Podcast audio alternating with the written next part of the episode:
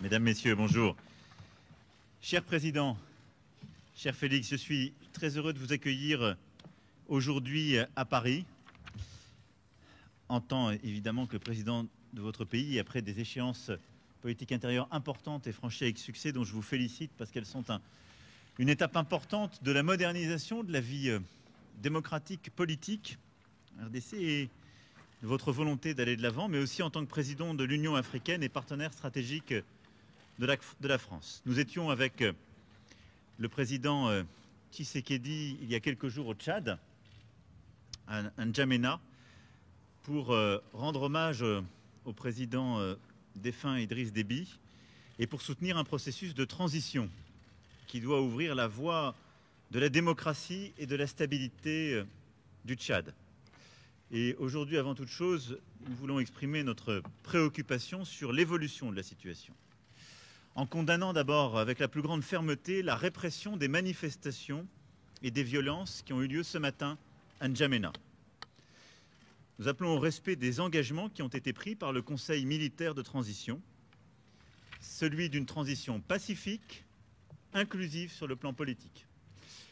Et je veux être ici très clair. J'ai apporté mon soutien à l'intégrité et la stabilité du Tchad très clairement à N'Djamena. Je suis pour une transition pacifique, démocratique, inclusive. Je ne suis pas pour un plan de succession. Et la France ne sera jamais aux côtés de celles et ceux qui forment ce projet. Le temps est venu de lancer un dialogue politique national ouvert à tous les Tchadiens. C'est ce qui est attendu aujourd'hui du Conseil militaire de transition et c'est la condition même de notre soutien. Et je veux ici dire que nous resterons engagés aux côtés de l'Union africaine, que préside le président Tshisekedi cette année, aux côtés aussi du G5 Sahel. Et je veux saluer l'effort des présidents du G5 Sahel qui ont aussi œuvré à cette médiation avec beaucoup de force. Et il faut que dans les prochains jours, nous puissions rétablir la situation qui aujourd'hui me préoccupe très fortement. Au-delà de ce sujet, notre coopération est évidemment riche de beaucoup de dossiers bilatéraux que nous allons évoquer dans quelques instants. Volonté de développer la coopération économique, les opportunités offertes à la jeunesse de votre pays par les programmes d'éducation, de santé et de création d'activités économiques, politique aussi de francophonie, car nous avons là-dessus également beaucoup à faire ensemble. Et puis évidemment, ce sont tous nos efforts d'accompagnement pour la stabilité, la paix partout sur notre territoire national. Et je sais ô combien vous y êtes attachés face aux déstabilisations qui peuvent exister. Enfin, nous évoquerons aussi les grands sujets continentaux.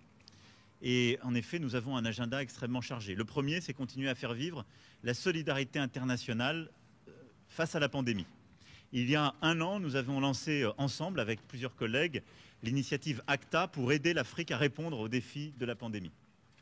Elle a permis de faire plusieurs avancées. Nous y sommes revenus ces derniers jours pour aider au financement, aider aussi à plus de tests, de diagnostics, l'accès aux vaccins et à la montée en puissance des systèmes de santé primaire. Mais beaucoup reste à faire pour mobiliser plus de financement, mais avoir également des actions concrètes indispensables. Et donc ensemble, nous souhaitons agir pour que le G7, le G20 soient des rendez-vous utiles qui répondent aux besoins des Africaines et des Africains.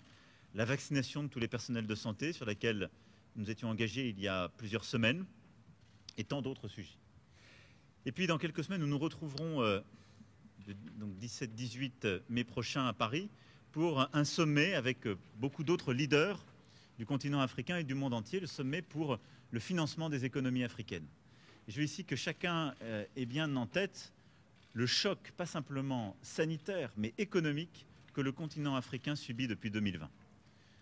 C'est un ralentissement profond, très fort, l'année dernière et encore cette année, dans un continent qui est en pleine expansion démographique. Et nous ne pouvons pas faire, en quelque sorte, comme si nous pouvions continuer avec les recettes d'hier. L'Europe a une réponse exceptionnelle, une politique monétaire inédite, une réponse budgétaire qui s'est traduite en juillet dernier avec un plan de relance historique.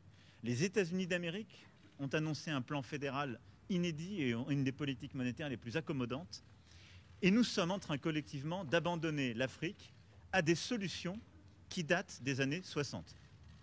Je me félicite qu'on puisse avancer, nous allons pousser pour le faire, mais nous devons absolument inventer pour le 17-18 mai prochain un New Deal du financement de l'Afrique, c'est-à-dire des solutions profondément novatrices, une échelle d'ambition qui corresponde à ce que nous sommes en train de vivre.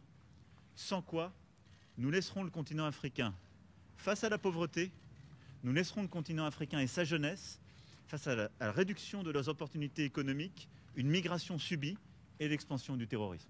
Et cela, je ne veux pas m'y résoudre.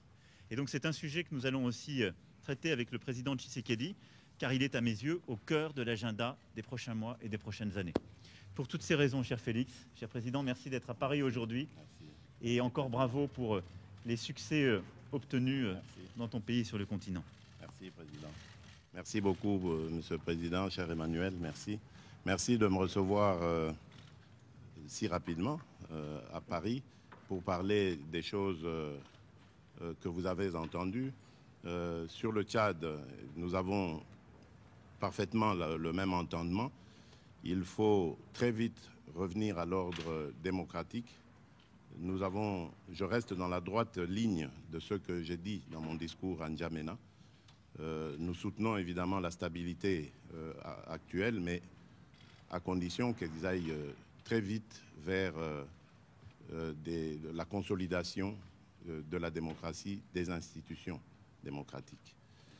Pour le reste, nous parlerons Afrique aujourd'hui, mais aussi dans quelques semaines.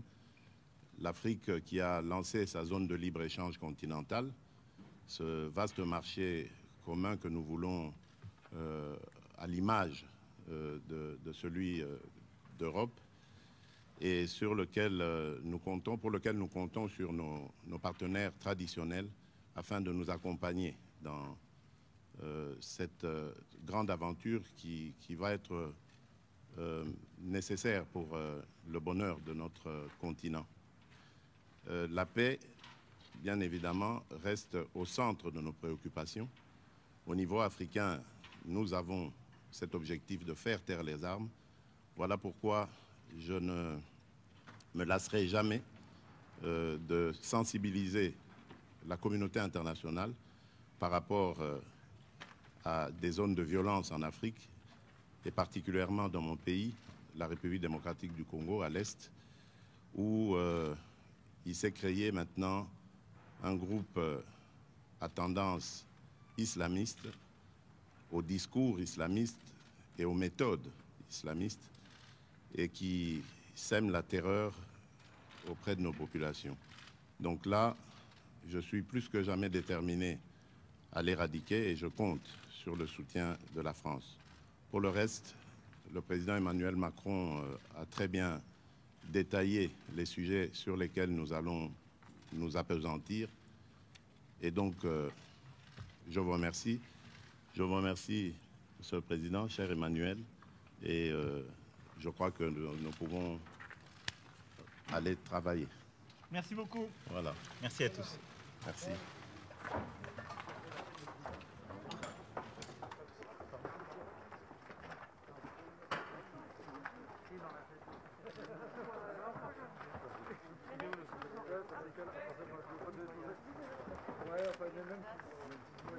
Thank you.